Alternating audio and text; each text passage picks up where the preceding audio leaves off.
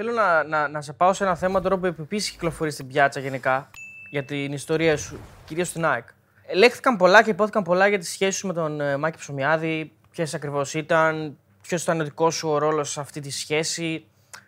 Τι ακριβώς συνέβη, τι ακριβώς ίσχυε. Ένα πρωί έχουμε προπόνηση και ξαφνικά Sky Meets Τρακομακεδόνες, ο Ψωμιάδης μπαίνει μέσα και μας λέει ανέλαβα την ομάδα. Στο ξεκάρφωτο έτσι. Ε. Ε, ναι, δεν είχαμε τότε ε, να πούμε site τέτοια. Δεν... Ναι. Τώρα μιλάμε για το 2001-2002. Ναι. Πώς ήταν, δηλαδή έτσι με πουρο και αυτά. Τώρα Ναι. δεν θυμάμαι τώρα, μην σου πω τώρα. Πρωί ήταν, τώρα Ναι. 9-10 η ώρα. Τι να σου πω τώρα, δεν ήταν κάτι το οποίο. Εμείς είχαμε πάει στην ε, προπόνηση κανονικά. Έρχεται ο Ψωμιάδης, ε, λέει αναλαμβάνω την ομάδα. Τέλος πάντων φέρνει το Σάντος προπονητή. Ξεκινάει η ομάδα όπως ξεκινάει. Πήγαμε, φοβερή χρονιά κάναμε κτλ. Ε, την επόμενη χρονιά η κατάσταση ήταν λίγο, είχε αρχίσει να γίνεται πολύ διαφορετική. Εντάξει, κοίταξε, εγώ είχα καλές σχέσεις μαζί του. Πάντα με γνώμονα την ομάδα και το καλό όλων μας. Να μην υπάρχει καμία αδικία παρά την όποια του διάθεση κάποιες φορές να θέλει ας πούμε να με επιβραβεύσει για κάτι το οποίο του έλεγα ότι ισχύει για όλους τους παίχτες, θέλω να ισχύει και για μένα. Δεν έχω καμία Α, μπόνους δηλαδή, ας πούμε. ναι, ναι, δεν δέχτηκα ποτέ παραμικρό. Πάντα αυτό που του έλεγα, ναι, έλα, δώσε ό,τι πάρουν οι υπόλοιποι και εγώ δεν δέχομαι να εκμεταλλευτώ την όποια σχέση έχω μαζί σου και την όποια εμπιστοσύνη έχεις με μένα κτλ. Γιατί υπήρχαν και πράγματα τα οποία συνέβησαν μέσα στη χρονιά κτλ. Θυμάμαι ένα περιστατικό. Παίζουμε με τη Litex Έχουμε κερδίσει εδώ μέσα, αν θυμάμαι, 3-1 και παίζουμε τον επαναληπτικό εκεί. Εντάξει, είχε μείον 20 βαθμούς. Κάτω το χώρο το αν υπήρχε, ε, που ήταν πιο πολύ έτσι λάσπη παγωμένη, Τσιμέντα. δεν πήγαινε τίποτα. Τέλος πάντων, ε, προετοιμαζόμαστε τώρα για να πάμε για το ταξίδι, για κάνουμε την προετοιμασία και τα λοιπά και βλέπω εγώ λίγο το Σάντος πάω να τη στήσει την ομάδα αμυντικά. Ναι. Και εντάξει, εμένα δεν μ' άρεσε πάντα. Ξέρεις, όταν πας για την ισοπαλία έχεις περισσότερες πιθανότητες να χάσεις. Τουλάχιστον αν πας για την νίκη και σου κάνει και η ισοπαλία, παίρνεις τέλος πάντων Το αποτέλεσμα που θες. το αποτέλεσμα που θες. Εμένα δεν μου άρεσε αυτό το ότι πάει να την κατεβάσει την ομάδα αμυντικά και τα λοιπά. Ξέρεις, να κρατήσουμε το σκορ και να πάμε στην ισοπαλία και τα λοιπά και αυτά. Ε, με ρωτάει, ας πούμε, τι γίνεται, πώς βλέπεις την ομάδα μου, λέει και τα λοιπά. Του λέω... Ψωμιάδης. Ναι. Του λέω, πρόεδρε, μάλλον έχω την εντύπωση ότι ο coach θέλει να κρατήσει το αποτέλεσμα του πρώτου αγώνα παρά να... Φοβάται, δεν σηκώνεται, μου λέει, τι... Και μου λέει, τι κάνουμε τώρα και τα λοιπά. Του λέω, ηρέμησε. του λέω. Μην τρελαίνεσαι. Όχι, μου λέει, «Και να πάω να του μιλήσω. Όχι, βρε, του λέω, τι να πάω να του μιλήσω, να του πεις πώς θα παίξουμε. Του λέω, με ρώτησες κάτι και σου απάντησα. Ναι, μου λέει, και τι πρέπει να γίνει γι' αυτό. Του λέω, θα έρθεις να τάξεις πριν νίκης. Σωστά. Καλό. Μου λέει, «Σο- ναι, λέω, έλα, τάξε πριν νίκης. Τέλος πάντων, έρχεται στα αποδητήρια, τάζει πριν νίκης. Μπαίνουμε τώρα πλέον το παιχνίδι να το νικήσουμε. Ε, και το Σάντος δεν ξέρω αν του πολύ άρεσε αυτή η ανακοίνωση, αλλά δεν μπορούσε να του πει πρόεδρε τι τάζεις. Μην τάζεις, ναι, δεν γίνεται. Ε, ναι, ο άλλος σου λέει: Κερδίστε και το δεύτερο μάτς και να πάρετε το πριν πρόκρισης. Τέλος πάντων, προηγούμαστε 0-1 με τον Γκαμάρα, τον Κάρλος. Ε, και στο 94 μας ισοφαρίζουν αυτοί 1-1. Ε, μπαίνουμε τώρα μέσα στα αποδητήρια ε, και έρχονται τώρα οι συμπαίκτες μου να μου πούν: ε, Πες του να μας δώσεις το πριν νίκης και τα λοιπά και αυτά. Ε, λέω, καθίστε εδώ, τα πόδια είχαν ξεπαγιάσει. Δεν κάναμε ένα τέταρτο να ζεσταθούμε μετά την παγωνιά και αυτά. Του λέω, εντάξει, λέω, κα- τον πάρω τηλέφωνο, πάω όντως στα μπάνια, τον παίρνω τηλέφωνο. Έλα, πρόεδρε, του λέω, τι γίνεται και τα λοιπά. Συγχαρητήρια, αγορίνα μου και τέτοια. Το πρωί σε περιμένω για καφέ. Ε, βγαίνω έξω στα παιδιά, λέω, μου είπε για το να πάω το πρωί από εκεί να με δει και θα μου πει, δεν μ' άφησε περιθώριο γιατί ήταν με κόσμο και τα λοιπά και αυτά.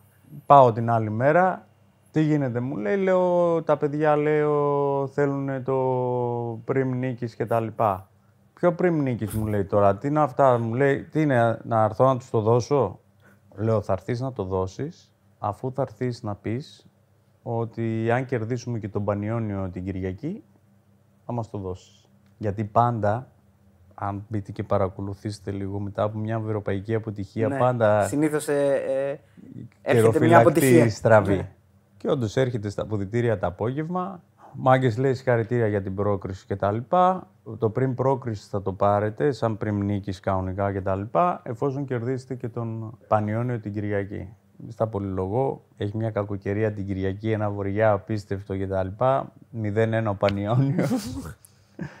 1-1 και στο 90 κάτι χτυπάω ένα φάουλ. Εγώ πώς το χτύπησα, ότι εγώ από το κέντρο σημάδεψα την ευθεία και ο αέρας που ήταν κόντρα την έφερε την μπάλα, την έριξε μέσα στη μικρή περιοχή και έσκυψε ο Ντέμις εκεί κάτω πώς ε, την έβαλε την κεφαλιά.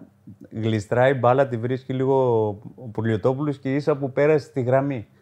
2-1. Την άλλη μέρα κανονικά. Όντως.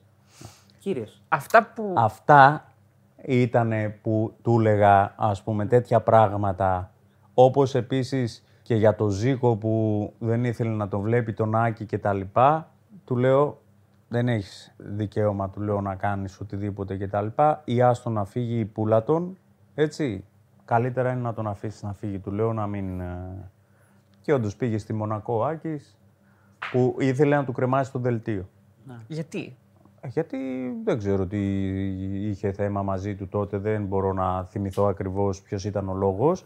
Αλλά εγώ του προέτριψα και του είπα δεν έχεις δικαίωμα να Σ' πειράξεις. άκουγε ένα Βασίλη, έτσι. ε, Μ' άκουγε. Ε, μ' άκουγε από την άποψη ότι πήγαμε να πάρουμε και πρωτάθλημα όλη τη χρονιά εκείνη, την πρώτη ας πούμε.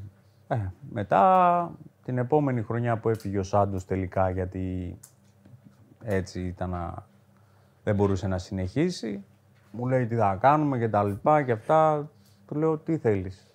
Αλλά λέει πρέπει να προκριθούμε στους ομίλους και τα λοιπά. Λέω κοίταξε εγώ θα σου πω τη γνώμη μου από εκεί κάνε εσύ ό,τι νομίζεις. Αν θέλεις κάποιον ο οποίος γνωρίζει την ομάδα και μπορεί να έχουμε την επιτυχία που θέλεις και τα λοιπά, εγώ αυτόν που θα έφερνα ήταν ο Μπάγεβιτς. Κάτι σου είπε για Δανιήλ. ε. Ε, καλά, αυτός έλεγε πριν για το Δανιήλ και τα λοιπά. Του λέω εντάξει, τώρα άμα θες να μιλήσουμε σοβαρά, μιλήσουμε. Τώρα, άμα θες να μου λες τώρα να κάνουμε καλαμπούρι, δεν. Α, Εγώ σου λέω για κάτι το οποίο θα ξέρει την ομάδα, θα ξέρει την όλη ιστορία και την, ε, θέμα- το θέμα της πρόκρισης και τα λοιπά και είναι αυτός που πιστεύω ότι μπορεί να διαχειριστεί αυτή την ομάδα με τη στήριξή σου. Γιατί κακά τα ψέματα εσύ μπορείς να τον φέρεις. Δεν ξέρω κάποιος άλλος αν θα μπορούσε να τον φέρει, του λέω, αλλά εσύ μπορείς να τον φέρεις. Και όντως, άκουσα. Ε, μ' άκουσε, τον έφερε. Εντάξει, είχε γίνει τότε όλη αυτή η επανάσταση που είχε γίνει, αλλά τελικά εντάξει, αποδείχτηκε ότι όντως ήταν σωστή κίνηση. Ε, βέβαια μετά είχε τις περιπέτειες που μπήκε φυλακή και τα σχετικά. Μετά άλλαξε τελείως όλη η ιστορία. Ξαφνικά είχε και με μένα, χωρίς να ξέρω κανένα λόγο, θέμα και μάλιστα μου στείλε και χαρτί να προπονούμε 7 η ώρα το πρωί μόνος μου και τα λοιπά και εκεί είχα και λίγο αντιπαράθεση με τον Μπάγεβιτς. Του λέω το δέχεσαι εσύ αυτό; Ως τι; Δεν υπάρχει κάποιος λόγος, κάποιο σοβαρό θέμα, λέει παιδί μου να... Ε, και τελικά ε, έκανα ε, προσφυγή γιατί Για μείωση προσωπικότητας. για μείωση προσωπικότητας. Άλλο τώρα αν δεν θέλει ο προπονητής να με βάλει. Όταν ένας ποδοσφαιριστής έχει συμβόλαιο, οφείλει να κάνει προπόνηση κανονικά. Αν δεν έχει κάνει κάποιο παράπτωμα τέτοιο που να τον βάζει σε μια άλλη ε, μοίρα. Όμως, όταν δεν έχει κάνει κάτι, οφείλει να κάνει κανονικά προπόνηση με την ομάδα. Αν τώρα ο προπονητής δεν θέλει να τον παίρνει αποστολή, δεν θέλει να το βάζει, αυτό είναι άλλο θέμα. Όπως επίσης δεν καταλαβαίνω και το γεγονός ότι υπάρχουν ομάδες οι οποίες ο παίχτης έχει άλλο ένα χρόνο συμβόλαιο και αν δεν ανανεώσει το, ε, την πρώτη τελευταία χρονιά, τον αφήνουμε στο περιθώριο. Συγγνώμη, τα συμβόλαια γιατί είναι, για να υπογράφονται, για να τηρούνται, δεν είναι; Δηλαδή, αν η ομάδα υπογράψει τέσσερα χρόνια συμβόλαιο και εγώ πάω πολύ καλά, αλλά στο δεύτερο χρόνο δεν θέλω να τηρήσω το συμβόλαιο. Μπορώ, όχι. Πώς μπορούν οι ομάδες όμως να, με το έτσι θέλω να κάνουν τέτοιο. Και τέλος πάντων γίνεται η προσφυγή, 1000% μου, λένε, μου λέει ο δικηγόρος μου την έχουμε κερδίσει και τα λοιπά. Και με πλησιάζει ο Κόκαλης τότε για να πάω στον Ολυμπιακό. Του λέω, Το δεν είναι γνωστό γενικά. Ναι, είχε συμβεί τότε και του λέω, κοίταξε να δεις, αν δεν έχει δικαίωμα έφηση η ΑΕΚ, εγώ δεν θέλω να φύγω έτσι από την ΑΕΚ. Εφόσον δικαιωθώ 5-0, του λέω και δεν υπάρχει περίπτωση να μείνω στην ΑΕΚ εφόσον είναι αυτός εκεί πέρα, δεν θα μπορέσω να, να έρθω κτλ. Φεύγει από πρόεδρος ο Ψωμιάδης, γιατί όσο έγινε η προσφυγή ήταν αυτός ακόμη. Και εγώ απλά είπα στον Κόκαλη ότι αν βγει η απόφαση 5-0 και συνεχίσει να είναι αυτός στην ομάδα, θα φύγω. Βγαίνει 4-1 η απόφαση, φεύγει ο Ψωμιάδης, μπαίνουν Γρανίτσας, Νίκος Στράτος κτλ. Έχει δικαίωμα έφεσης η ΑΕΚ, έρχονται και μου ζητάνε να μείνω, να πάρω την προσφυγή πίσω, Τα παίζει κανονικά. με- να ανανεώσω και το συμβόλαιο για άλλο δύο χρόνια με λιγότερες αποδοχές από αυτό που είχα, σαν σ- συμβόλαιο. Αφήνω την πρόταση την πολύ ικανοποιητική του Ολυμπιακού και μένω στην ΑΕΚ με λιγότερα χρήματα χωρίς να είμαι σίγουρος ότι η κατάσταση θα εξελιχθεί όσο πιο ομαλά γίνεται Και εδώ πλάτη. με τοξικό περιβάλλον, γιατί ήταν ο Μπάγεβιτς και ξεσηκώθηκαν κάποιοι τώρα που έφυγε ο Ψωμιάδης, οι γνωστοί, ξεσηκώθηκαν α, εναντίον του Μπάγεβιτς, σύν το γεγονός ότι ρίχνουν και τη Φιλαδέλφια και μία Νέα Σμύρνη, μία στα λιώσια στο ακράτητο το γήπεδο.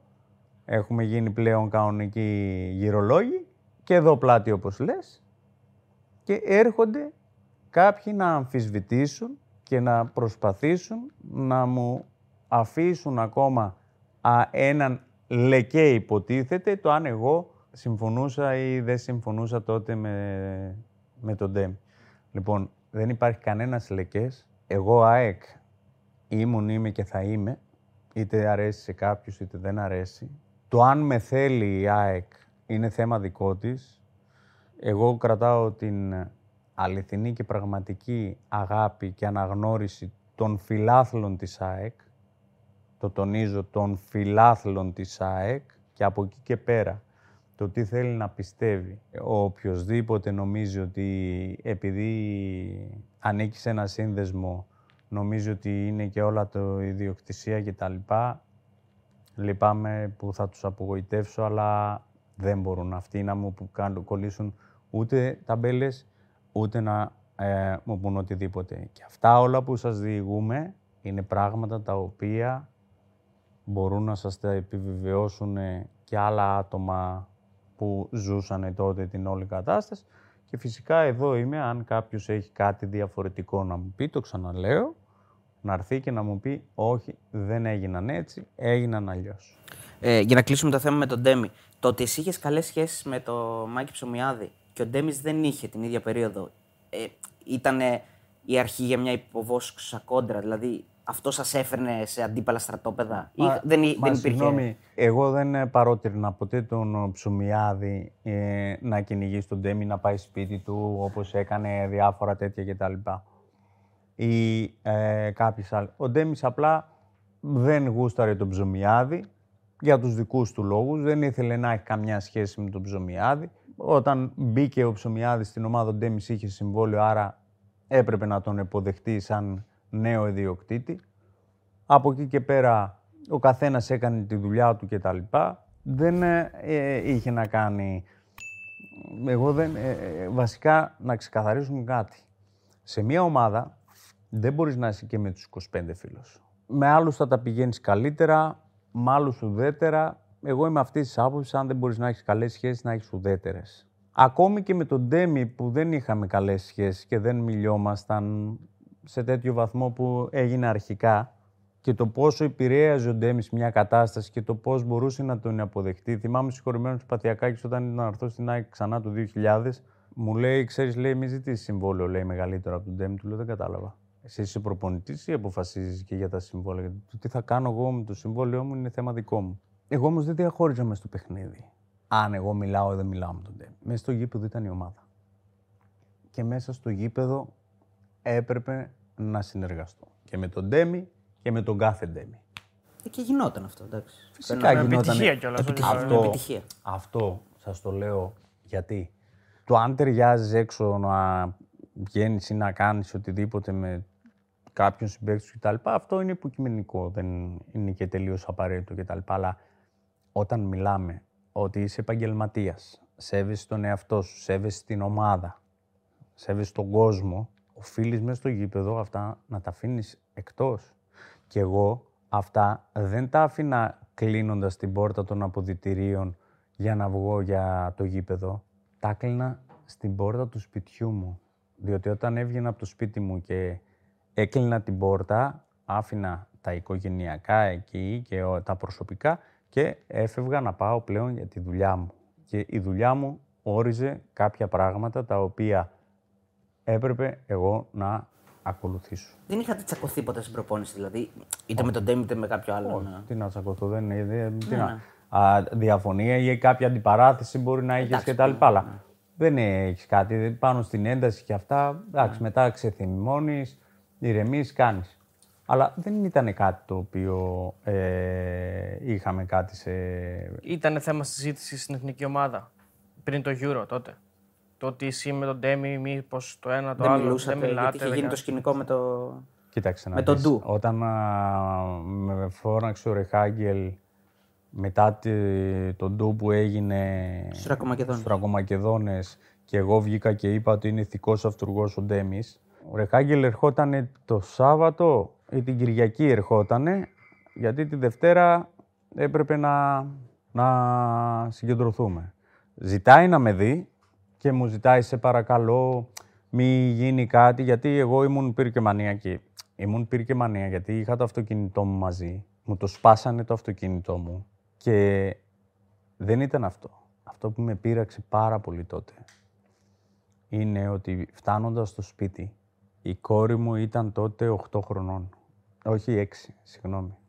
Είναι γεννηθεί στο 98 και έτσι πως κάθομαι εδώ πέρα τώρα, πες ότι είναι ο καναπές του σπιτιού μου.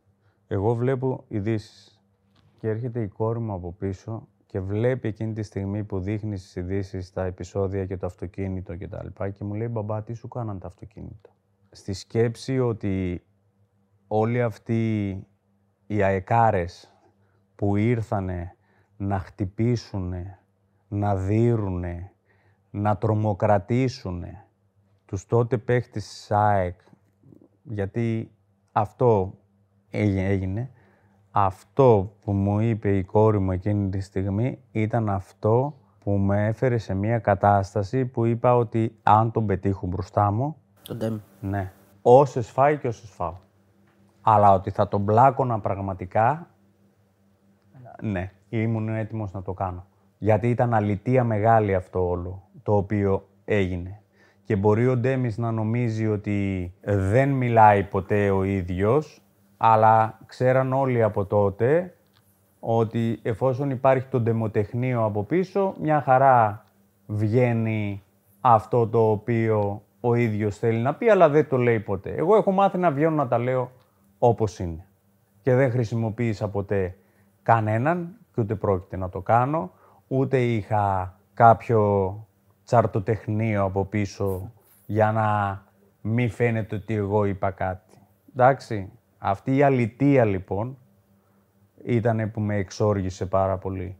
Ξεθυμένης βέβαια μετά μια μέρα και τα λοιπά, έρχεται και ο Γερμανός την Κυριακή, μου λέει σε παρακαλώ και τα λοιπά, του λέω κοίταξε να δεις, εγώ αυτό που μπορώ να σου πω είναι ότι δεν θα κάτσω να δημιουργήσω οποιοδήποτε θέμα, εντάξει, εις βάρος της εθνικής ομάδας και εις βάρος της χώρας μου. Τώρα, εσύ τι θα κάνεις μαζί του; Γιατί από ό,τι φαίνεται αυτός πιο πολύ θα ασχολείται με το πώς θα αναλάβει την ΑΕΚ παρά το αν θα είναι όσο είναι συγκεντρωμένος στα παιχνίδια της Εθνικής. Αυτό είναι ένα θέμα δικό σου και πώς θα το διαχειριστείς εσύ. Από μένα πάντως δεν θα υπάρξει το παραμικρό. Και όντως την άλλη μέρα που βρεθήκαμε ήρθε ο ίδιος και με έπιασε ο Ντέμις και μου λέει θα τους βρούμε μαζί, σε παρακαλώ και, και μάλιστα θα σου πω και γιατί μίλησα μαζί του και πώς. Την επόμενη μέρα, Παρασκευή, αν δεν κάνω λάθος, ενώ με έπαιρνε από απόκρυψη τηλέφωνο, δεν το, δεν το απαντούσα. Καταλάβαινα ότι ήταν αυτός, αλλά δεν το σήκωνα. Παίρνει τηλέφωνο και ζητάει από τον Στέφανο τον Μαματζή επίμονα να με καλέσει για να μιλήσω έστω μέσω αυτού.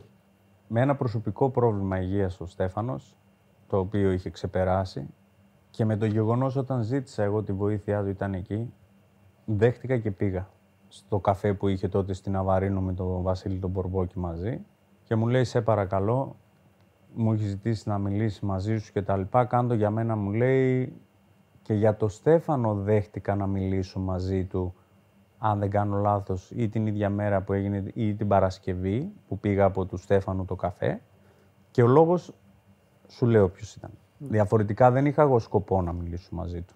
Μέχρι τη Δευτέρα που θα συναντιόμασταν, ξέρω εγώ, και εκεί δεν ξέρω τι εξηγήσεις θα ερχόταν να μου δώσει κτλ. Και στο τηλέφωνο μάλιστα μου λέει δεν είμαι εγώ από πίσω, σε παρακαλώ πίστεψέ με, μαζί θα τους βρούμε και δεν ξέρω ποιοι αλήτες το έκαναν και τα λοιπά και τα λοιπά. Που όλους αυτούς... Είσαι ακόμη και δεν το πιστεύεις αυτό. Ε, φυσικά δεν το πιστεύω. Δηλαδή τι θέλει να μου πει τώρα ότι όταν αφήνεις και διαραίουν πράγματα και γράφουν πράγματα οι δημοσιογράφοι και εσύ βγάζεις, μαθαίνεις μέσα από τα αποδητήρια τι γίνεται και τα μαθαίνουν και οι δημοσιογράφοι τι γίνεται και εσύ τους αφήνεις, γιατί δεν βγήκες ποτέ να πεις μην πειράξετε τους παίχτες της ΑΕΚ, δεν το διάβασα εγώ πουθενά αυτό και ότι είναι να βρούμε θα τα βρούμε με τον καθένα, αντιθέτως μας είδα φωτογραφία σε πρωτοσέλιδο. Ή μήπως την ομάδα την απαρτίζαμε εγώ, ο Κασάπης και ο Κάς. Αλλά εγώ, ο Κασάπης και ο Κάς ήμασταν που αντιδρούσαμε στην πρότασή του. Όχι ότι δεν θέλαμε να συζητήσουμε, μην μπερδευόμαστε.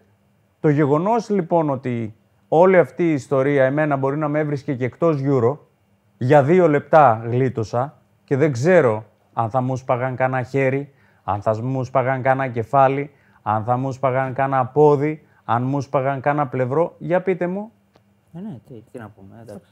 Θα το είχαν. Ναι. Αν σου σπάγαν πλευρό. Είναι, είναι, λοιπόν, είναι λοιπόν κατάσταση αυτή να κινδυνεύουν ποδοσφαιριστές; Και δεν ήμουν μόνο εγώ που πήγαινα στην Εθνική, ήταν και ο Ζαγοράκης, ήταν ο Λάκης, ήταν ο Κατσουράνης, ήταν ο Καψής. Σωστά. Εκεί ήταν τότε. Ναι, ναι, ναι. Και, και κάποιοι από αυτούς είπες ότι δέχτηκαν. Ε, Μα μπαίνανε προστασία, ναι. ναι. Δεν φάγανε το ξύλο που θα τρώγαν αυτοί που, για αυτούς τους οποίους ήρθαν, αλλά τις φάγανε τις ψηλές τους. Είναι δυνατόν να συζητάμε πριν τη συγκέντρωση εθνικής ομάδος ότι ήρθανε hooligans να βιαιοπραγήσουν εναντίον των ποδοσφαιριστών και αυτό το πράγμα δηλαδή τι, δεν διαβάζαμε εφημερίδες, δεν βλέπαμε τι γίνεται, πώς εξελίσσεται όλη αυτή η κουβέντα. Ποια προστασία είχαν οι ποδοσφαιριστές τότε και τι γύρισε και θα μπορούσε να πει ο Ντέμης ότι ο κάθε Ντέμης ότι οκ θα τελειώσουμε και από το Euro και μετά έχουμε χρόνο να συζητήσουμε ή ας τελειώσει η σεζόν να φύγουν οι παίκτες αλλά εδώ στοχοποιήθηκαν οι παίκτες. Και όχι στοχοποιήθηκαν, στοχοποιήθηκαν σε στιγμή που ήταν ακόμα στις προπονήσεις της ομάδος. Ναι. Αυτό τι είναι, δεν είναι αλητία. Και από αυτόν που το δημιούργησε σαν κλίμα και από αυτούς οι οποίοι σηκώθηκαν και ήρθαν εκεί πέρα να κάνουν τι; Να βοηθήσουν τον Τέμι να πάρει την ομάδα, να μας εκβιάσουν εμάς ή να μας απειλήσουν να χαρίσουμε χρήματα; Είναι σοβαρά πράγματα αυτά. Και αυτά μιλάμε τώρα πριν 18 χρόνια. Να. Και τα οποία βλέπουμε ότι για τον ΑΒ λόγο συνεχίζονται κατά καιρούς να γίνονται. Άρα ποιοι είναι όλοι αυτοί οι οποίοι συντηρούν όλους αυτούς οι οποίοι λειτουργούν ως τι τελικά; Ως οπαδοί, ως φίλαθλοι, ως δαβατζίδες, ως εκβιαστές, ως τι; Βασίλη, νομίζω το, το εξαντλήσαμε το θέμα, το, έχουμε, το έχεις αναλύσει αρκετά. Ε, και επειδή θέλω να πάμε λίγο και σε άλλα ζητήματα, και γιατί για σε δεν έχουμε πει τίποτα, έχουμε και το QA. Βασικά θέλω να κάνω μια ερώτηση που είναι τελείως άσχετη με το θέμα. Το όνομα γιατί άλλαξε στην πορεία; Uh, το όνομα άλλαξε για τον εξής λόγο. Οι παππούδες μας και οι γιαγιάδες μας παλιά, τότε που ήταν νέοι, μικροί, μπορεί να σας έχουν πει, άμα θέλετε ρωτήστε το, εγώ τουλάχιστον αυτό είχα μάθει. Τότε παίζαν πολύ με τα παρατσούκλια. Ναι, ισχύει. Και άρα, αν ε, η γιαγιά μου, για παράδειγμα, όταν ήταν να πάει να, να γεννήσει ένα από τα πέντε παιδιά της, ο παππούς μου τότε λεγόταν Τσάρτας. Χωρίς γιώτα. Ναι, ήταν από τότε που λεγόταν Τσάρτας. Όταν πήγε, πήγε η γιαγιά μου να γεννήσει, Τη ζητάνε, ας πούμε, να Δώσε το όνομα του. ρωτάει από ό,τι έμαθα ο γιατρός ε, κάποιον εκεί πέρα, λέει η κυρία πώς λέγεται που θα γεννήσει, λέει ε, δίπλα στο Τζέρτσι μένει. Τσέρτσι ήταν ο γείτονας. Και, της, και έγραψε ο γιατρός Τσέρτσι. Δεν έγραψε το κανονικό επίθετο Ναι. της γιαγιάς. Τέλος πάντων ήταν δύο τα επίθετα τότε Τσάρτας Τσέρτσης, ενώ τα άλλα αδέρφια πατέρα, του πατέρα μου αλλάξαν τελικά μετά όταν έγινε η κανονική διόρθωση με Τσιάρτας όπως ήταν να είναι. Ο πατέρας μου δεν είχε αλλάξει και αυτός να το κάνει Τσιάρτας και έμενε το Τσάρτας Τσέρτσης, αλλά εγώ χρησιμοποιούσα πάντα Το πρώτο. το πρώτο. Όταν τέλος πάντων ήθελα να κρατήσω ένα από τα δύο, να το φέρω, να το διορθώσω, ε, δεν μπορείς στο, στο ίδιο σόι, να το πω έτσι, όλοι οι υπόλοιποι να λέγονται Τσιάρτας και εσύ να λέγεσαι Τσάρτας. Έπρεπε να το διορθώσεις βάζοντας το γιώτα. Ε, και αυτό έγινε. Δεν ήταν κάτι, ας πούμε... Στη Σεβίλη δεν το Στη διόρθωσαν. Σεβίλη όμως. είσαι τσάρτας όμως και εδώ είσαι τσιάρτα. Ήμουν, ήμουν ακόμη Α, στη ήσουν ακόμα, Σεβίλη. Αυτό το άλλαξα όταν γύρισα από τη Σεβίλη, το 2000 και μετά. Μέχρι που ήμουν στη Σεβίλη ήταν πάλι τα δύο επίθετα.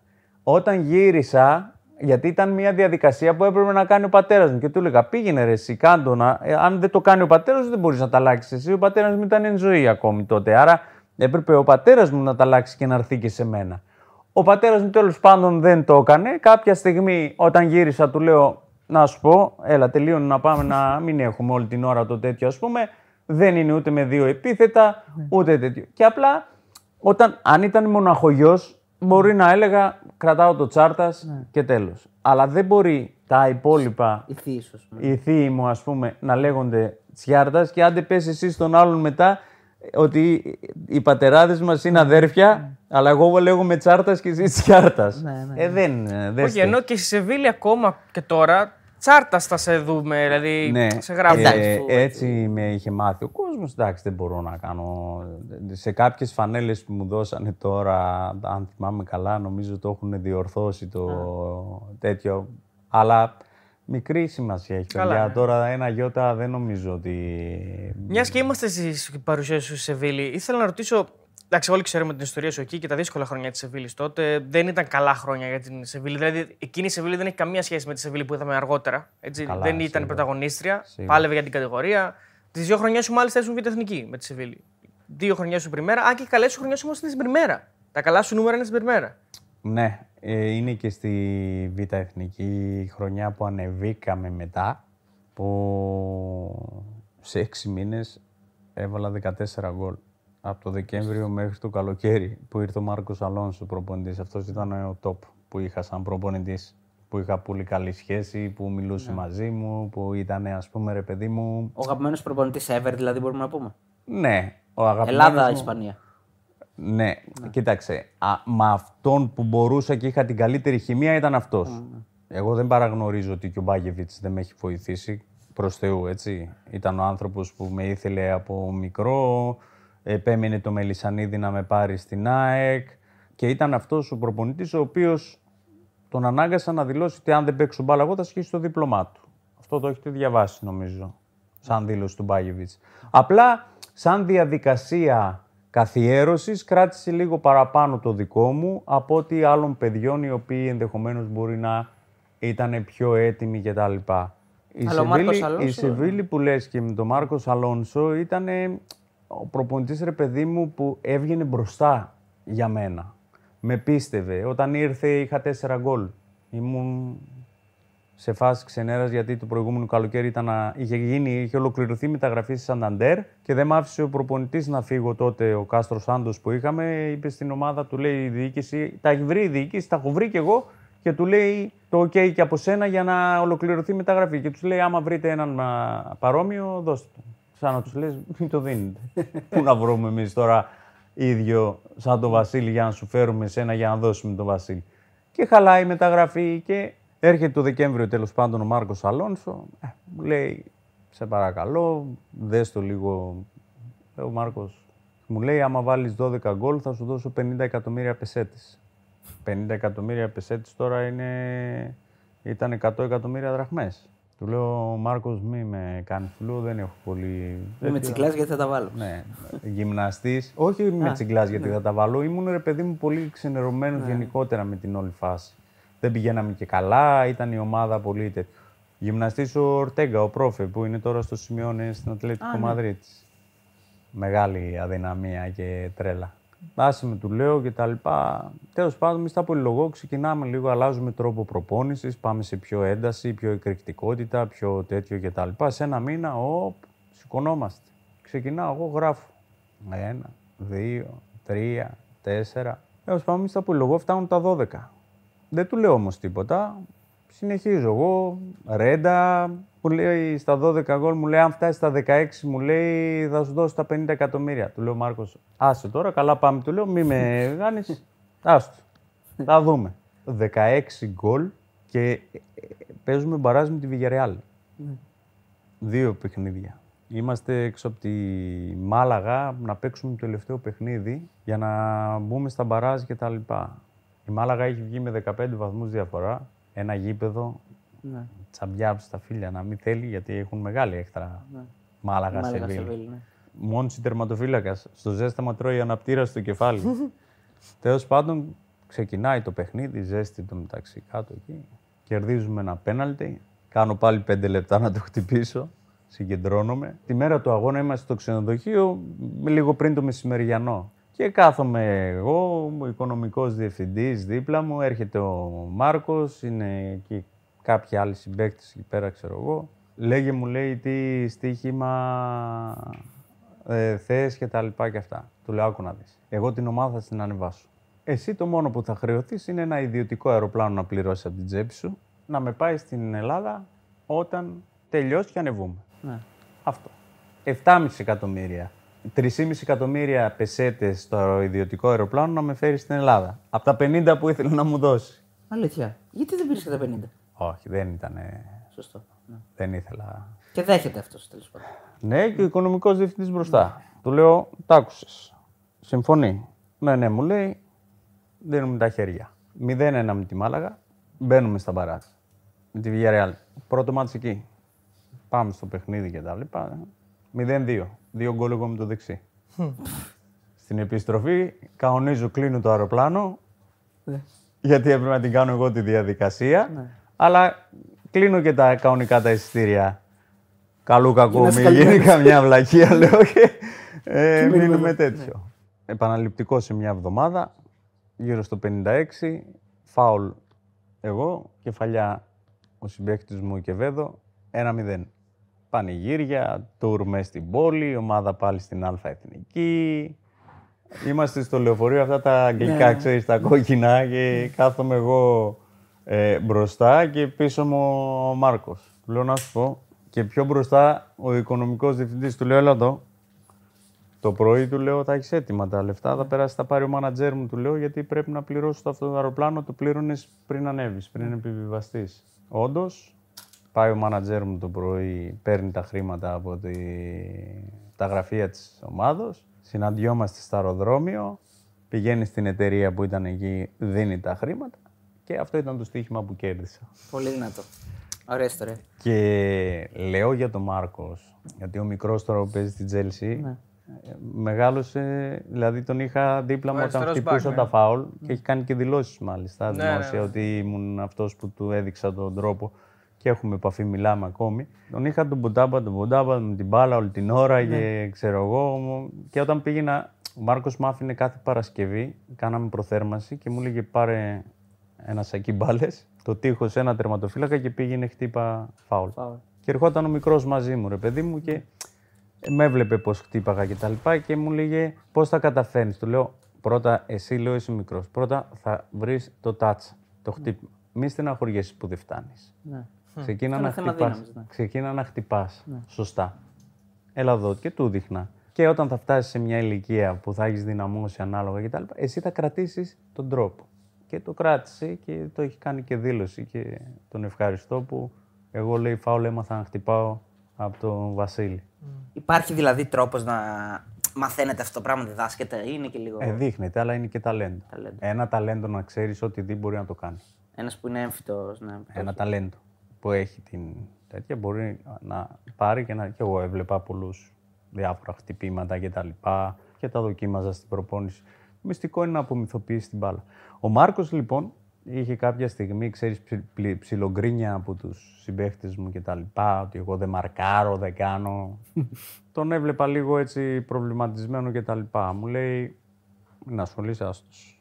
Και πριν από ένα παιχνίδι, έτσι πως, πριν κάνει τη θεωρία στο γήπεδο και τα λοιπά, στον πίνακα, λέει, έχουν φτάσει στα αυτιά μου, λέει, διάφορα παράπονα, λέει, που κάνετε, λέει, για τον Βασίλη, ότι δεν μαρκάρει, ότι δεν βοηθάει και τα λοιπά. Μπορεί να σηκώσει κάποιος το χέρι του και να μου πει ότι μπορεί να κάνει αυτά που κάνει επιθετικά ο Βασίλης και εγώ να τον αφήσω έξω. Ναι. Δεν σηκώθηκε κανένα χέρι φυσικά. Λοιπόν, επειδή δεν υπάρχει κανένας, λοιπόν, κοιτάξτε, κάντε εσείς τη δουλειά σας και αφήστε το Βασίλη να κάνει αυτό που ναι. πρέπει να κάνει.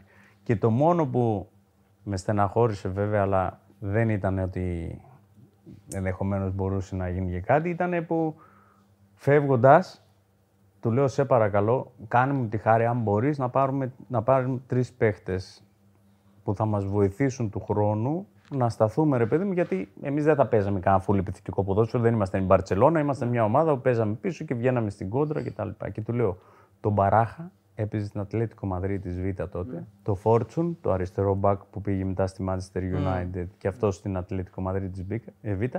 Και το Μακάι έπαιζε την Τενερίφη. Τότε δεν είχαν αρχίσει τις καρ... μεγάλες καριέρες. Ναι. Όχι, βέβαια. Ναι, ναι. Ο Μακάη έπαιζε την Τενερίφη, ναι, ναι. μετά πήγε στη Λακορούνια ναι. και μετά στην Πάγερ. Στην, Πάγερ, ναι. στην, Λακο... στην Τενερίφη τα άσπαγε, στην Λακορούνια τα... τα άσπαγε, στην Πάγερ τα διέλυσε. Ο Μπαράχα παίζει στην Ατλέτικο Μαδρίτη, πάει στη Βαλένθια, πάει στην εθνική ομάδα. Παίχτες... Ήταν και τελικό της Champions League, η ομάδα του, ε, του Κούπερ. Έτσι. Ε, βέβαια. Ο Φόρτσουν και αυτός mm. πήγε Manchester United και τα λοιπά. Αλλά ήταν οι τρεις θέσεις, ρε παιδί μου, που θα ήταν κλειδί. Γιατί και αριστερά δεν είχαμε ένα back το οποίο θα ήταν πιο full back, ας πούμε, ενώ δεξιά είχαμε. Σαν, αμυντικά, σαν αμυντικό half να πάρεις την πρώτη πάσα για να πάρω την εύκολη την πρώτη πάσα ήταν ιδανικό ο Μπαράχα. Τον είχα δει που έπαιζε και μ' άρεσε πολύ, ρε παιδί μου, και γι' αυτό του είπα τότε τον Μάρκος να τον πάρουμε. Και σαν κόντρα με τελείωμα ήθελες ένα μακάι. Ναι. Διότι αν είχες ανεβασμένη την αντίπαλη ομάδα και είχες χώρο άπλετο μπροστά, ναι. του πετάς την μπάλα, έφυγε.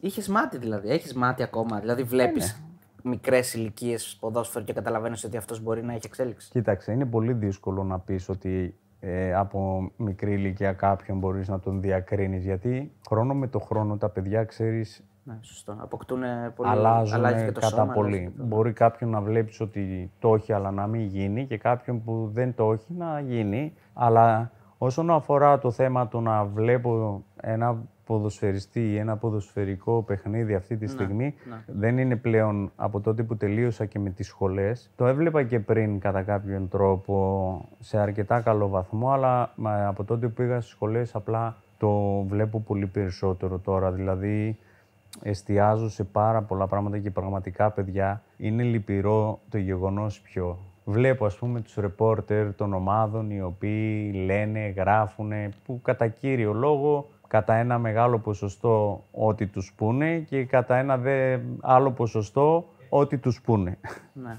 Τι θέλω να πω με αυτό δηλαδή, πραγματικά, θα ήταν πολύ βοήθεια για αυτούς και γενικότερα μέσα από τις σχολές δημοσιογραφίας τέλος πάντων, πριν τους δώσουν το τελικό δίπλωμα για να μπορούν να δουλέψουν ως δημοσιογράφοι και κυρίως ως αθλητικοί δημοσιογράφοι οι οποίοι θα πάρουν ας πούμε το ποδόσφαιρο και τα λοιπά σαν ρεπορτάζ, σαν τέτοιο. Να πάνε να παρακολουθήσουν μια χρονιά Σύμφωνα. σχολές προπονητών. Έχουν βρει τώρα την εξυπνάδα με το Y Scout Κατάλαβες, μα σημαίνει τροφή, το παίρνουν, το βάζουν εκεί πέρα και το προβάλλουν σαν ότι είναι. Όχι, ρε μεγάλε, δεν είναι. Σε εμάς τώρα δεν θα έρθεις εσύ που έγινες δημοσιογράφος με τον τρόπο που έγινες και ξαφνικά μάθατε εσεί να αναλύετε το ποδόσφαιρο που αν δεν υπήρχε το Y Scout ή το οτιδήποτε. Όχι, πήγαινε να παρακολουθήσεις 18 μέρες μια σχολή προπονητών, να δεις εκεί πέρα τη διαδικασία, τι λένε οι καθηγητές, τι βλέπουν οι προπονητές, ποιος είναι ο ρόλος του προπονητή, με τους παίχτες τι βλέπεις, τι παρακολουθείς. Αν θες πραγματικά να κάνεις ένα σοβαρό ρεπορτάζ. Διαφορετικά, εσείς οι ίδιοι που μας θεοποιείτε τώρα αυτή την περίοδο όλες τις μεταγραφάρες που κάνουν οι προεδράρες, ξαφνικά άμα πάρουμε εσάς τους ίδιους μετά από δύο μήνες, Ναι. θα τους έχετε περάσει γενναίες 14 και δεν κάνει και δεν Παλτά ράνει. και τέτοια, ναι. Ναι, γι' αυτό εμένα με ρωτάνε καμιά φορά, εγώ βλέπω τα φιλικά τώρα, Ναι. κάποια φιλικά, απλά να δω το πνεύμα και τον τρόπο που θέλει να παίξει ο προπονητής, ας πούμε. Αλλά το λυπηρό είναι ότι δεν είναι το θέμα να κάτσεις να δεις, ας πούμε, τώρα έτσι για εκπαιδευτικά εγώ το βλέπω περισσότερο και να δω περίπου που θα πάει η ιστορία κτλ. Έχει φτάσει το ποδόσφαιρο σε τέτοια παρακμή και το βλέπεις αυτό από τις ομάδες στην Ευρώπη, το ότι η ΑΕΚ ας πούμε δεν μπόρεσε να καταφέρει πέρυσι να προκριθεί όπως και ο ΠΑΟΚ φέτος έμειναν εκτός. Αυτό είναι το πιο ανησυχητικό πράγμα απ' όλα. Όταν λοιπόν τώρα θα κάτσω να δώσουμε ένα παιχνίδι, θα δω, θα εστιάσω σε κάποια πράγματα που θέλει να το πάει ο προπονητής και τα λοιπά. Θα καταλάβω. Με ρωτάνε πολύ πώς βλέπεις την ομάδα φέτος, ας πούμε, για την ΑΕΚ κυρίως. Λέω, Πριν πας εδώ, ε, είχες συμπέκτη τον Αλμέιδα, ε; ναι, ήμασταν την πρώτη χρονιά το στη Σεβίλη Χιμένεθ. μαζί. Ναι, και το Α, το Χιμένεθ. τώρα που είναι ο Αλμέιδα, ρωτάω. Χιμένεθ. Ε, ναι. Τι άποψη έχεις τον Αλμέιδα, Και, πώς το ο, βλέπεις; Ήταν τη χρονιά που πήγα, ήρθε και ο Ματίας εκείνη τη χρονιά. Έμεινε ένα χρόνο βέβαια, έφυγε μετά. Εντάξει, ένας, ένα παιδί. Οι Αργεντίνοι, ξέρεις, έχουν πάρα πολύ πάθος, ένταση, πασιόν που λέμε για το ποδόσφαιρο και γενικά. Τι να σας πω, δεν ξέρω τώρα. Είναι και οι συνθήκες εδώ πέρα που δεν μπορείς να πεις ότι δεν στηρίζονται οι προπονητές, ας πούμε, όπως στηρίζονται στην Αγγλία ή σε κάποια άλλη χώρα προηγμένου πρωταθλήματος. Εδώ είναι όλα στο πόδι. Παίρνεις αποτελέσματα. Είναι η πρώτη του χρονιά που δουλεύει στην Ευρώπη. Άρα είναι ένας παράγοντας σημαντικός γιατί άλλο στην Αμερική, άλλο στην ε, Λατινική Αμερική το ποδόσφαιρο είναι διαφορετικό και γενικότερα το πώς το αντιλαμβάνονται. Και είναι μια κατάσταση η οποία δεν ξέρω κατά πόσο θα μπορέσει να δει. Σίγουρα, για να λέμε το σωστό, αυτό που αναγνωρίζω στο Μελισανίδη είναι ότι έχει μια ομάδα υγιέστατη οικονομικά. Έχει φτιάξει ένα γήπεδο, δεν ξέρουμε ποιος άλλος θα μπορούσε να το φτιάξει και μπράβο του. Το οποίο θα παίξει ρόλο αρχικά μέχρι να το συνηθίσουν σε παράσταση οι αντίπαλες ομάδες και γενικότερα όλη αυτή η ιστορία. Ξέρεις, θα έχει ένα χρονικό διάστημα που το γήπεδο θα έχει τη δυναμική του πάρα πολύ. Θα την κρατήσει μεν με και μετά, αλλά όχι στο αρχικό στάδιο. Αυτό βλέπω ότι θα επηρεάζει θετικά και την ψυχολογία της ομάδας και του κόσμου, αρκεί να μην το καίνε πάλι οι γνωστοί αεκάρες. Τα βοηθητικά, τα οποία εξίσου είναι μια σημαντική επένδυση και αναγκαία για κάθε ομάδα η οποία θέλει πραγματικά να δουλέψει σωστά. Αλλά το θέμα είναι ότι όσον αφορά το ποδοσφαιρικό κομμάτι, δεν είναι ότι το έχει όσον αφορά το να δουλέψει η ομάδα, ρε παιδί μου, σωστά. Δεν είναι στελεχωμένη, σωστά εννοείς. Ε, δεν είναι στελεχωμένη μπροστά. Βλέπουμε ότι δεν υπάρχει τμήμα σκάουτινγκ. Δεν υπάρχει αυτό το οποίο σαν οργανόγραμμα, σαν ιεραρχία, σαν α, έτσι... δο- Ε, ναι, δεν μπορείς να κλείνεις προπονητή πρώτα και μετά τεχνικό διευθυντή. Γι' αυτό σας είπα και πριν ότι αν ήθελε ο Μελισανίδης, εγώ θα ήμουν στην ΑΕΚ. Διότι είδαμε ότι υπήρχαν πολύ χειρότερες αντιδράσεις για το Μάνταλο. Τον κράτησε, οκ, Συμφωνείς με αυτό ή διαφωνείς κάπως; Κοίταξε, εγώ, εγώ θεωρώ ότι ο Πέτρος είναι ένας πολύ ποιοτικός παίχτης. Τώρα όσον αφορά το θέμα το αν είναι ηγέτης ή όχι, αυτό είναι κάτι το οποίο εγώ προσωπικά δεν τον βλέπω για ηγέτη. Τον βλέπω όμως για έναν ποιοτικό παίχτη, ο οποίος με αντάξιους παίχτες δίπλα του μπορεί να δημιουργήσει και αυτός ε, μια σημαντική ε, βοήθεια στην ομάδα. Φέτος το άφησε το περιβραχιόνιο, να πούμε έτσι. εντάξει, δεν νομίζω, δεν- Μήπως ήταν αυτό το βάρος που. Όχι, μωρέ. ε, Δεν είναι αυτό το βάρος. Είναι, το βάρος είναι ότι όταν τον αφήνεις κατά κάποιον τρόπο μόνο να σηκώσει το όλο τέτοιο της ομάδος και η ΑΕΚ βέβαια πήρε με τον τρόπο που πήρε το πρωτάθλημα το 18 αλλά δεν το αξιοποίησε από εκεί και μετά. Ένα παράδειγμα σου φέρνω τώρα, το 2014 όταν με φώναξε ο Μελισανής για να λάβω τεχνικός διευθυντής, πάντα κάτι γίνεται στο τέλος, ενώ ο ίδιος με φωνάζει, στο τέλος ποτέ δεν καταλήγει. Ελπίζω να καταλήξει κάποια στιγμή, αν και δεν το βλέπω. Εγώ προσωπικά είμαι πολύ απογοητευμένος, αλλά τέλος πάντων. Ε, και μου λέει τι πιστεύεις και τα λοιπά και αυτά. Ε. Του λέω, Πρόεδρε, σκοθώ να πάω, λέω, 10 μέρες, 15 στη Σεβίλη. Τι πιο πετυχημένο μοντέλο. Τι ένα μοντέλο το οποίο θα μπορούμε σιγά σιγά να το εφαρμόσουμε εδώ, σιγά σιγά και να το φτάσουμε, να το εξελίξουμε μέχρι εκεί που μπορούμε να τα αντέχουμε. Τώρα, αν θα γίνουμε Σεβίλη ή όχι, αυτό είναι άλλο κομμάτι. Αλλά τι πιο πετυχημένη συνταγή και πρόσβαση που υπάρχει να ακολουθήσουμε στα δικά μας δεδομένα. Και πού κόλλησε το... Είπε όχι; Με είδε εσύ ποτέ τεχνικό διευθυντή στην ΑΕΚ; Α, δεν προχώρησε γενικά το. Ε, δεν προχώρησε γενικά.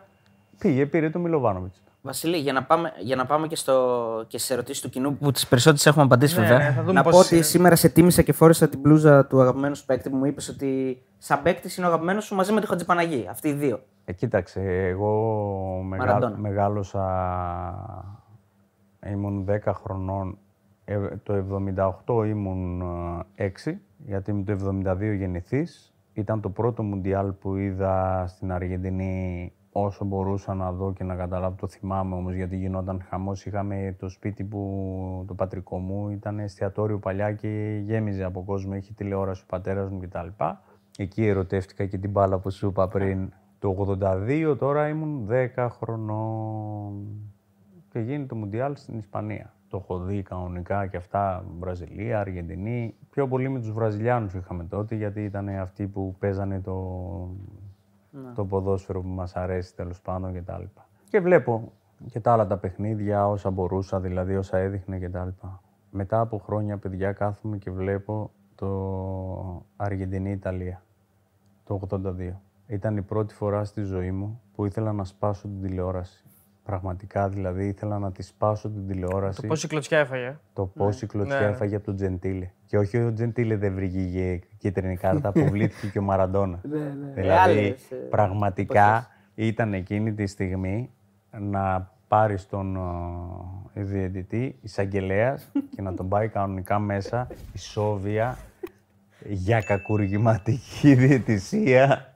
Δεν υπήρχε. Και όπως και το 86 έφαγε ξύλο, βέβαια το πήρε στο τέλος, αλλά. Το 86 δεν ήταν ότι έφαγε το ξύλο που έφαγε Όχι, το 82. όχι. Ε, Εκείνο το μάτς συγκεκριμένα σου λέω ήταν το μάτς που πραγματικά εξοργίστηκα όσο τίποτε άλλο στη ζωή μου βλέποντας ποδόσφαιρο. Δεν, έχω, δεν εξοργίζομαι. Δηλαδή και που βλέπω ποδόσφαιρο, εγώ δεν αντιδρώ ποτέ. Και μάλιστα ε, βάζω και χαμηλά τη φωνή, δεν θέλω να ακούω καν. Α, τη μετάδοση. Ναι, π- περιμένω να βγει η τεχνολογία να προχωρήσει που να μπορείς. Ξέρεις, καλύτερη φάση είναι όταν έχουν απεργία και δεν ακούς κανέναν και ακούς μόνο την ατμόσφαιρα από το γήπεδο. Ναι, είναι. Άμα προχωρήσει η τεχνολογία τόσο και μπορείς να πατήσεις με mute τον. ε, Σε ενοχλεί επειδή οι περισσότεροι θεωρείς ότι δεν κάνουν καλές μεταδόσεις ή ότι αυτά που λένε δεν α- αξίζουν; Δεν είναι κα- σχετική με δεν το άθλημα. κάνουν, Σχετική. δεν κάνουν καλές μεταδόσεις. Δεν είναι σχετική με το αντικείμενο. Ε, Φλιαρούν πολύ με Παρελθοντικά. παρελθοντικά ενώ η, η φάση εξελίσσεται. Άρα δεν με αφήνεις. Και νομίζω ότι όσες φορές έχει γίνει μια σωστή μετάδοση, έχει γίνει όταν δίπλα σε έναν. α, Δημοσιογράφο είναι ένας δημοσιογράφο είναι ένας πρώην παίκτης. Όπου ο δημοσιογράφος μιλάει για το ποιος έχει την μπάλα κτλ. Και, τα λοιπά και ένας παίκτης δίπλα μπορεί να εξηγήσει και να πει πέντε αποκωδικοποιήσει, πράγματα που να ε, βοηθήσει τον κόσμο να δει καλύτερα. Δηλαδή, μια λεπτομέρεια, ας πούμε, που είναι σημαντική, δεν ξέρω, ενδεχομένως κάποιοι μπορεί να την κάνουν κτλ. Ε, αυτό που μπορεί να βοηθήσει σε πολλούς, αυτό που θα τους πω τώρα, είναι ότι ε, μια γρήγορη ματιά ποιος έχει την μπάλα, αλλά μετά να πάει το μάτι τους στο υπόλοιπο γήπεδο. Πώς στέκονται και πώς κινούνται οι Ναι, υπόλοιποι. γιατί πολλές φορές έχει την μπάλα, ας πούμε, το δεξί το back. Α, κάνει σέντρα, γιατί δεν κάνει σέντρα. Και δεν βλέπουν μέσα στην περιοχή αν υπάρχει κάποιος για να γίνει σέντρα. Ναι, Νομίζει ο κόσμος ότι ο back, επειδή θα περάσει στο κέντρο και θα είναι σε ένα σημείο, πρέπει να κάνει τη σέντρα. Μα δεν γίνεται. Έχει τύχει να κάθουμε να βλέπουμε φίλους, ας πούμε, και να βρίζουν. Α, ξέρω εγώ κτλ. Του λέω, για άμα ξαναδείξει τη φάση replay, του λέω: Για δες μες στην περιοχή. Είναι κανένας για να δει τη σέντρα. Κοιτάει, όχι. Ε, τότε γιατί τον βρίζεις; ή στο γήπεδο που πάω καμιά φορά, έχω μπροστά μου κάποιους οι οποίοι γνωριζόμαστε και με ρωτάνε, ας πούμε, τι και πώς. Και βλέπουμε το παιχνίδι και ξέρω εγώ, Και εγώ, ας πούμε, είμαι αντίθετος στο να επιτίθεται η ομάδα και να έχεις τους δύο στόπερ, το ένα το back να έχει ανέβει ok και το άλλο το back να είναι εδώ για να φυλάνε έναν. Τρία άτομα δηλαδή. Να φυλάνε έναν. και ένας τερματοφύλακας; Τέσσερις. Πόσοι θες, 14 να φυλάνε έναν. Δύο. Με έναν. Ωραία. Το άλλο το back να, Να ανέβει πάρει, γι' αυτό. να ανεβεί όχι Μέχρι στο το κέντρο. τέρμα, να ανεβεί σε ένα μεσοδιάστημα το οποίο αν εξελιχθεί η επίθεση να μπορεί να υποστηρίξει με λιγότερη απόσταση, αν χαθεί η μπάλα να μπορεί να έρθει να καλύψει δημιουργήσει. το- Ναι, γιατί εκτός από αυτούς τους δύο, πάντα να θυμάσαι έχεις και το αμυντικό χαφ. Ένας, δύο, τρεις, τέσσερις, πέντε, έξι. και όταν οι αντίπαλοι έχουν δέκα παίχτε πίσω από την μπάλα, εσύ πώς θα βάλεις γκολ, για πες μου. Και με ρωτάγαν, ας πούμε, οι άνθρωποι, μου λένε, Να, λέω, κοιτάξτε, πού μπορεί να είναι το δεξί του μπακ και πού είναι. Ενώ αν είναι εκεί, του λέω, δες πόσα μέτρα περισσότερα κερδίζει, δες αν πάει η μπάλα από εκεί κτλ. Ε, εξελισσόταν η φάση από εκεί, ήταν το back πίσω, πέρναγε η μπάλα, κατέληγε πίσω, γυρνούσε, με κοιτούσε. Άμα ήταν εκεί, ε, μάμα ήταν. Η αγάπη για τον Χατζηπαναγή είναι από τα τρίλεπτα της. Ε, ο Βάσια είναι ο άνθρωπος ο οποίος ε, επηρέασε πάρα πολύ τον τρόπο σκέψης, την καριέρα μου, γενικότερα την εξάσκηση που έκανα όταν ήμουν μικρός και μάλιστα στις σχολές προπονητών τώρα που είχαμε και τον Πατάκη μαζί κάποια στιγμή έλεγε για την κάθετη πάσα. Ε, τον άκουγα εγώ τώρα. Η κάθετη πάσα λέει πρέπει να έχει βάρος. Βάρος. Ναι, του λέω κύριε Τέλη, λέω αυτά τα μάθεις στην Αγγλία, λέω.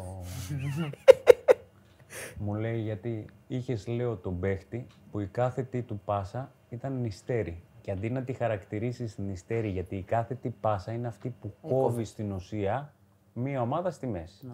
Με τι κόβει ο χειρούργος για να μπει να κάνει την εγχείρηση; Με νηστέρη. Δεν παίρνει καμιά βαριοπούλα, του λέω, να κοπανίσει για να ανοίξει ο άλλος να μπει να κάνει την εγχείρηση. Άρα του λέω, διατύπωνε σωστά αυτό το οποίο είχες την ευκαιρία πραγματικά να προπονήσεις τον καλύτερο Έλληνα ποδοσφαιριστή.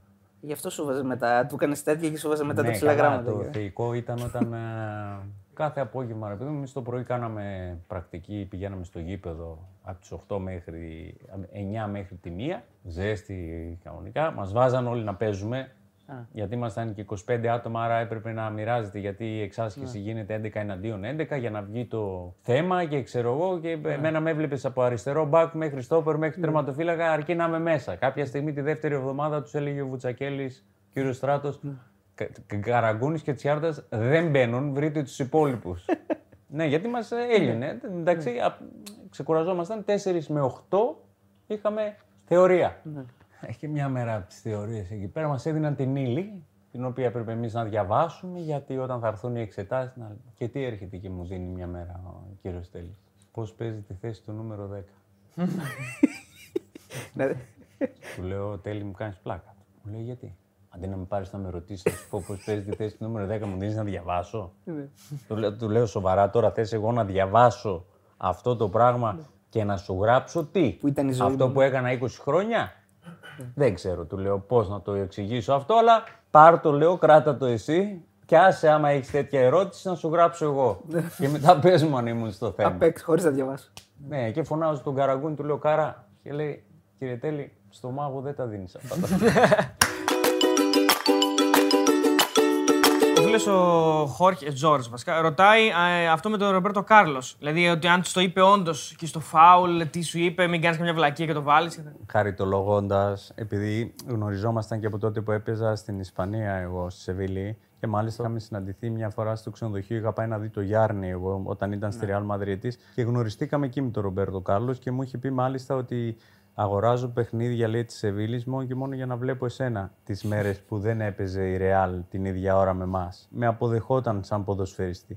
Εκεί με γνώριζε και οπότε ήξερε ότι εγώ χτυπάω φάουλ πολύ καλά και την ώρα που πάω εκεί πέρα σκύβοντας μου λέει: Μην κάνεις καμιά βλακία, μου λέει και τα λοιπά. Και του λέω: Φύγε από εδώ, ρε. Κοντέ. Και γελάω τώρα. ε, το κοντέ δεν είναι ότι το είπα. Απλά του λέω. Εντάξει, χαβαλέτερο μεταξύ φίλων. Είναι χαβαλέ. Τώρα, αν τον είπα φύγε από εδώ ε, legend ή μεγάλη ή Α, βετεράνο, grande ναι, ή κάτι ξέρω εγώ κτλ.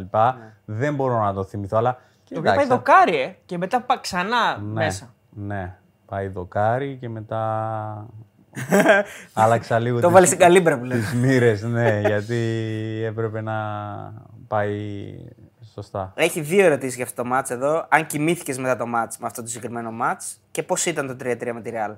Ε, το θέμα είναι ότι εκείνη τη μέρα είχα ένα περιστατικό που δυσκολεύτηκα μέχρι να το συνειδητοποιήσω και να το ξεπεράσω. Εγώ κοιμήθηκα, όχι για το θέμα του πώς κοιμήθηκα θα πω. Ήταν να κατέβουν η μητέρα μου και η αδερφή μου για το μάτς. Την ημέρα του αγώνα όμως πέθανε ο αδερφός του πατέρα μου. Και όταν τις πήρα να δω που βρίσκονται, μου λένε δεν θα έρθουμε γιατί πέθανε ο θείος ο Τάκης και τα λοιπά. Οπότε καταλαβαίνεις και επειδή ήταν από τους αγαπημένους μου, Ναι. δεν είναι τη μέρα του αγώνα να ακούς τώρα ότι χάθηκε ένας δικός σου άνθρωπος και τα λοιπά. Τέλος πάντων, εντάξει, το απομόνωσα, το ξεπέρασα. Το πώς κοιμήθηκα, δεν θα σου πω ότι κοιμήθηκα πολύ ευχαριστημένος. Ε, δεν μ' άρεσε το αποτέλεσμα. Θα μου πεις, είσαι τρελός που έφερες 3-3 με εκείνη τη Real. Ναι, έτσι πως πήγε το μάτς, ε, ε, ήθελα να κερδίσω και έπρεπε να κερδίσουμε. Ο φίλος ο Κώστας δεν, δεν έχει ερώτηση. Λέει να του πείτε από ένα XG πολλά ευχαριστώ που έκανε τα νεανικά μου χρόνια, λέει υπέροχα. Να είναι καλά. Ωραίο αυτό. Δικιά μου ερώτηση που ξέχασα να την κάνω πριν. Ποιος είναι ο παίκτης που σου μοιάζει αυτή τη στιγμή, αν υπάρχει στο ευρωπαϊκό στερέωμα στην Ελλάδα; Ένας παίκτης που λες ότι αυτός, άμα συνεχίσει να δουλεύει, έχει τα χαρακτηριστικά μου. Κοίταξε, θεωρώ και το θέμα των συγκρίσεων δεν ήμουν ποτέ υπέρ. Υπέρ. Γιατί; Ο καθένας μας είναι μοναδικός σε αυτόν τον κόσμο. Κάποιος μπορεί να θυμίζει κάποιον. Κανένας, θυμίζει, ναι. κανένας δεν είναι ίδιος με κανέναν. Και επίσης αποφεύγω το θέμα των συγκρίσεων και λέω ότι είναι πράγματα τα οποία κυρίως στα νέα παιδιά δεν πρέπει να λέγονται. Α, είσαι ίδιος με αυτόν. Το βάρος που παίρνουν αυτά τα παιδιά, την όποια ευθύνη μπορεί να λένε μέσα τους ότι «Όχ, τώρα μοιάζω με αυτόν, άρα πρέπει να είμαι σαν και αυτόν, άρα πρέπει να πετύχω σαν και αυτόν». Αυτό δεν είναι καλό. Πρέπει να δίνουν τη δυνατότητα στα παιδιά να κάνουν τη δική τους καριέρα, να δημιουργήσουν τη, τη δική τους ε, κατάσταση. Και αυτό είναι που θα τα βοηθήσει τα νέα παιδιά, όχι οι συγκρίσεις. Είναι λάθος οι συγκρίσεις. Κανένας δεν μοιάζει με κανέναν ε, Πάντα την κάνω σε όλους αυτούς, σε όλους τους ε, πρώην αθλητές και σε νυν το κάνω. Ποιος ήταν ο παίκτης, και σίγουρα υπάρχει ένας, που σε, σε έκανε να πας το βράδυ σπίτι σου και σε μικρή ηλικία ακόμα, δηλαδή 17-18, ε, που σε έκανε το βράδυ να πας σπίτι σου και σε ένιωσε ότι, ένιωσε ότι ξεφτυλίστηκες. Ρε παιδί μου, ότι, ότι με ξεφτέλησε, με διέσυρε, με, με διέλυσε και πρέπει να γίνω καλύτερος. Δηλαδή πρέπει μια προπόνηση μπορεί να ήταν. Ένας συμπέκτη σου, ας πούμε. Πιο έμπειρος. Ή ένας αντίπαλος. Είναι ένας αντίπαλος σε από πιο ένα μάτς. μεγάλη Δηλαδή, ηλικία. κάποιος ο οποίος να σε έφερε σε τέτοιο σημείο που να πεις πρέπει να, ανεβώ, να ανεβάσω το επίπεδό μου. Θα σας πω, ε, ε, και δεν θέλω να ακουστεί εγωιστικά. Ε, πάντα υπήρχαν και δύσκολοι αντίπαλοι, υπήρχαν και... Αλλά ο πιο δύσκολος αντίπαλος που είχα στην καριέρα μου ήταν ο εαυτός μου. Πάντα ήθελα εγώ να είμαι καλά. Και αν ήμουν εγώ καλά, πιστεύω ότι ήταν δύσκολο να με σταματήσει κάποιος. Ωραία. Ο Φώτης ρωτάει, Βασίλη, έχεις, είχες φτάσει κοντά στη Real Madrid ή είναι απλά ένας αστικός μύθος; Και ο Ντι Στέφανος συγχωρεμένος είχε αναφερθεί, είχε πει πριν γίνει η κουβέντα ότι το νούμερο 10 της Σεβίλης tiene mucho fútbol, δηλαδή έχει πολύ ποδόσφαιρο. Που για να αναγκάσει τον Ντι Στέφανο τώρα να μιλήσει για σένα δεν ήταν ότι ο Ντι Στέφανο έβγαινε και μίλαγε Για τον οποιοδήποτε. όπως μίλαγε ο Μαραντόνα, ξέρω εγώ, που έχριζε ναι, κάθε δια- έναν διάδοχο. διάδοχο του κτλ. Όντως ε, είχε υπάρξει ε, συζήτηση και ενδιαφέρον και μάλιστα ήταν κάτι το οποίο συμμετέχει ο Καμάτσος σε αυτό με τον τότε προπονητή, με τον τότε τεχνικό διευθυντή τον Πύρη. Όντως ήταν έτοιμη η Ρεάλ να καταθέσει πρόταση, δηλαδή να με πάρει για αυτά και τελικά δεν ήθελε ο Τόσακ για κάποιο λόγο. Ο οποίος Τόσακ όμως την επόμενη χρονιά που πεζόταν η θέση του, φέραμε ένα-ένα μέσα στην ε, Σεβίλη με τη Ρεάλ που έβαλα τον γκολ με φάουλ απευθείας και ήταν αποτέλεσμα που αν δεν κέρδιζε θα έφευγε. Α, Και είχα πει στον ε, Μάρκος Αλόνσο το, τότε, του λέω σήμερα θα τον διώξω εγώ αυτόν γιατί δεν με ήθελε. και όντως έτσι έγινε, αλλά δεν, ε, ότι υπήρχε, Υπήρχε ενδιαφέρον, υπήρχε, ενδιαφέρον και συζήτηση υπήρχε. Απλά δεν είχαμε μπει στις λεπτομέρειες της οριστικής πλέον. ε, συμφωνία. Ρωτάει ο φίλος ο Χριστόφορος ποιον παίχτη θεωρείς τον καλύτερο επιθετικό της δεκαετίας του 90 μέχρι και μέχρι σήμερα; Ε, 90-2000. 2000 ας πούμε, ναι. Ε, θεωρώ ότι ο Βαζέχα ήταν ο καλύτερος με διαφορά. Ο Βαζέχα.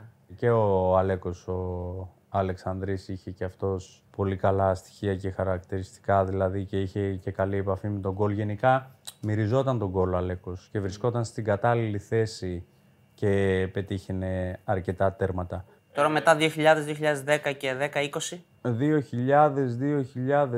2000-2010 νομίζω ότι πάλι ο Βαζέχα ήταν αυτός που ακόμη νομίζω αγωνιζότανε. Εντάξει, σίγουρα υπήρχαν παίχτες οι οποίοι και ο Ήβιτς και ο ντεμις και ο Μπατίστα ήταν κάποια στιγμή κι αυτός. Αλλά τώρα για διαφορά είμαι υπέρ του Βαζέχα. Δύο ερωτήσεις έχω εγώ, δικές μου.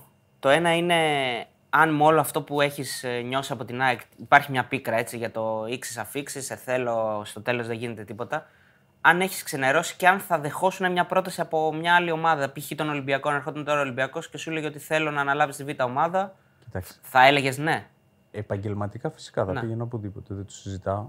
Ανεξάρτητα αν είμαι ΑΕΚ, δεν είναι ότι ε, εγκλωβίζουμε και για την ΑΕΚ. Μην τρελαθούμε κιόλας. ναι, ναι. Εντάξει. Το αν με έχει βοηθήσει η ΑΕΚ όλα αυτά τα χρόνια ή αν με έχει στηρίξει κτλ. Φυσικά και όχι. Εγώ νομίζω εξήγησα στη συνέντευξη που κάναμε. Αν έβαλα πλάτη, πόσες φορές έβαλα πλάτη και ποιος είμαι απέναντι στην ΑΕΚ. Το αν η ΑΕΚ είναι εντάξει απέναντί μου, εγώ προσωπικά δεν θεωρώ ότι είναι. Από εκεί και πέρα ο κόσμος α, που ξέρει και καταλαβαίνει μπορεί να βγάλει τα συμπεράσματά του. Ωραία. Και η δεύτερη ερώτηση, και θα κλείσουμε, είναι ποιος είναι ο συμπέκτη ο οποίος μπορείς να βρεθείς με κλειστά μάτια μες στο γήπεδο; σε επίπεδο συλλογικό και γιατί και στην εθνική ομάδα μπορώ να πω ότι ο Άγγελος ο Χαριστέας ήταν αυτός που με καταλάβαινε πολύ εύκολα και γενικά ήξερε ότι με το που θα κάνει την κίνηση θα βρει την μπάσα και τέτοια. Αυτός όμως που μπορώ να πω ότι είχα την καλύτερη συνεργασία και συνεργαζόμασταν με κλειστά μάτια κτλ. ήταν ο Βασίλης ο Μπορμπόκης. Λοιπόν, ευχαριστώ πολύ τους ε, μπεταράδες, ήταν παιχταράδες και πραγματικά ήταν μια απολαυστική συνέντευξη, τουλάχιστον εγώ την ευχαριστήθηκα. Μπορεί να μην είναι το αμυγός δημοσιογραφικό ε, κομμάτι, αλλά τουλάχιστον είναι κάτι αληθινό και υγιές. Οπότε πιστεύω ότι βγήκε κάτι καλό. Ευχαριστούμε πολύ Ευχαριστούμε πολύ για τον χρόνο σου. σου.